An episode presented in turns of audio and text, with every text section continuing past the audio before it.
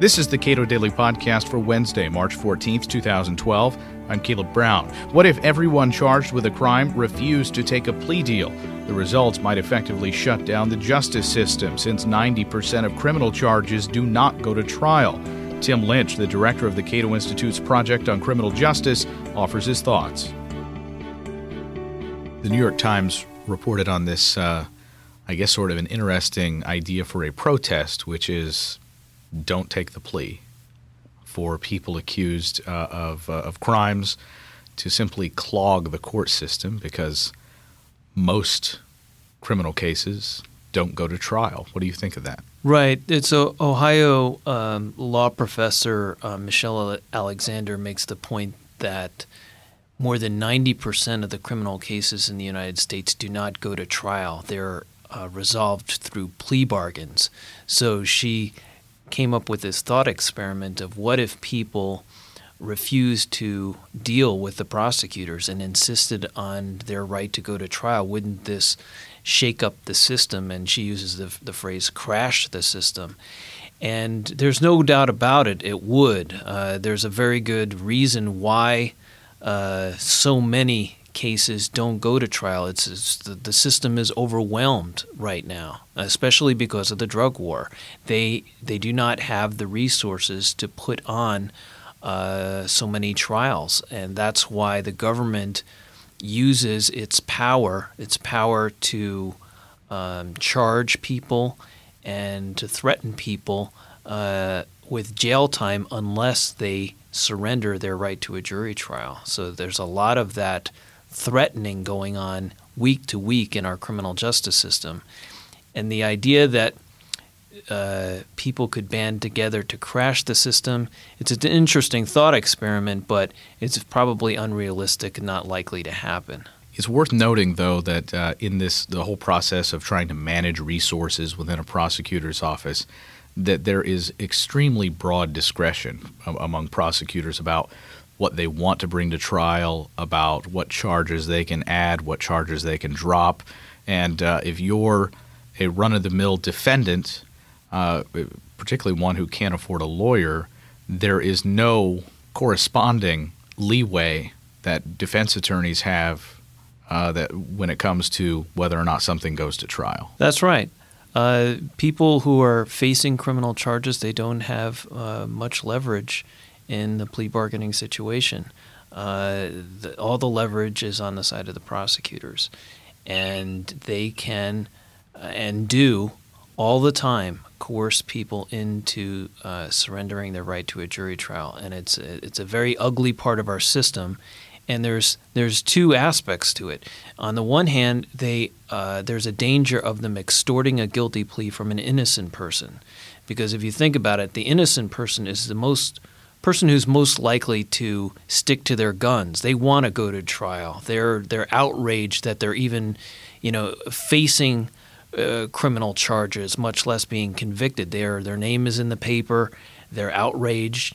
Uh, they want to go to trial, but when the prosecutor is uh, adding more charges and threatening them uh, uh, with more jail time if they insist on going to trial, there's a real danger there that they that they will plead guilty. It's easy for some people to say I'd never plead guilty to something that they didn't do, but believe me, when you are in facing the situation where uh, a witness might be willing to lie and say you had drugs or you sold drugs, and uh, the prosecutor is telling you that he has a 98% conviction rate, and you are, will face the risk of 15 years in jail or if you plead guilty, you'll get uh, you know perhaps three months in jail or straight probation. People will plead guilty when when their liberty is on the line. And recently, again, worth noting here is uh, a Supreme Court case that our colleague David Rittgers wrote about, uh, which, if you're somebody who uh, is facing the criminal justice system for the first time, is something you uh, might want to pay attention to. Uh, the degree to which prosecutors are ever uh, found liable for their failure to disclose critical information. Right, and you have to take all these precedents into consideration. If, if prosecutors uh, don't face a, a, penalty or sanction for withholding from the defense information that tends to exonerate them, uh, all of this makes it more likely that uh, a person will plead guilty because they don't have access to evidence that may be in the hands of the police and prosecutors. For example, if they, the the police are the ones that are on the scene of the crime, like the evening it happens, so they're the ones that are in in a position to interview witnesses. They may have three witnesses who said, you know, here's the description of the guy. He was a white guy, middle aged. They may have two witnesses that said, no, I thought it was a young Hispanic man. So they may just go with the, the witnesses that support their arrest. Uh, an attorney for the defense doesn't come along until weeks later when he's charged. So they're not in a position to know where those other witnesses are. But the, the, the prosecutors have an obligation to notify the defense of other witnesses and other evidence that tends to exonerate them. But if they don't disclose that, that's how wrongful convictions happen. And their obligation, in light of this Supreme Court case and, and other precedents, is not particularly credible. That's right. Well, we've we, everybody knows they have this obligation. Some prosecutors are good about it. We know others are very bad about it. And the problem has been is that there's been no real sanction on the prosecutors that violate the rules.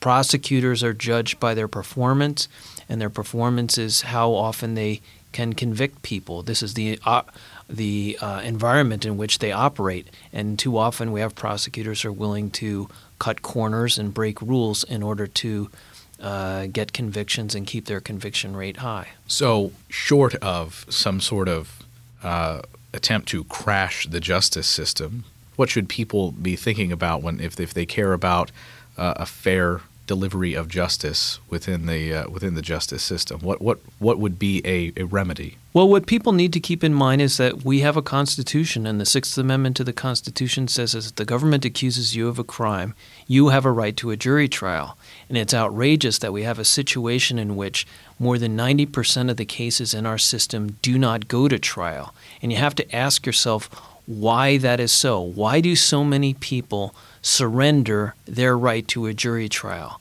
Is it because they're uh, uh, trying to uh, save the taxpayers money? They have a guilty conscience. They want to confess? Not at these high percentages. There's just no way. The government has engineered the system in such a way that uh, people will surrender their right to a jury trial because they're being pressured and coerced into doing so. And it's because prosecutors use their charging and sentencing powers to make this happen. It's, it's an outrage, it's a dirty, uh, not so secret aspect of our criminal justice system, and uh, plea bargaining uh, should be abolished. Uh, now, uh, some the main argument against this is is a pragmatic argument, saying, "Well, we can't process so many cases. The system would grind to a halt if we were to fully honor the Sixth Amendment to a Constitution." But the response to that is that, well, number one, uh, we should respond to it by scaling back the number of uh, crimes that are on the books that that such has the effect of overwhelming the system. And number one on my list would be ending the drug war, which has completely flooded and overwhelmed our courts. The second remedy would be to allocate the money that's necessary to put on the trials. Here at Cato, we identify dozens and dozens of things for which the government should not be spending taxpayer money, agriculture subsidies, uh, prescription Medicare benefits, you know, uh, nation building exercises overseas where we spend billions of dollars. So we identify all these places where the government shouldn't be spending money, but when it comes to putting on trials, this is something where the government should be spending money. So that's another possible remedy is shift resources to put trials on for the people who are entitled to them under the Constitution. The third possible remedy is to amend the Constitution to say, well, maybe we can't afford jury trials for all cases. Maybe we should change that strictly to felonies and not misdemeanors anymore. So, those are three possible, honest ways of addressing uh, the issue. What is intolerable is the situation we have now, where scores of people again, more than 90% of the people are uh, uh, coerced out of their right to a jury trial. Tim Lynch is the director of the Cato Institute's Project on Criminal Justice. You can read more about the American justice system and its flaws in the Cato book, In the Name of Justice, available at cato.org.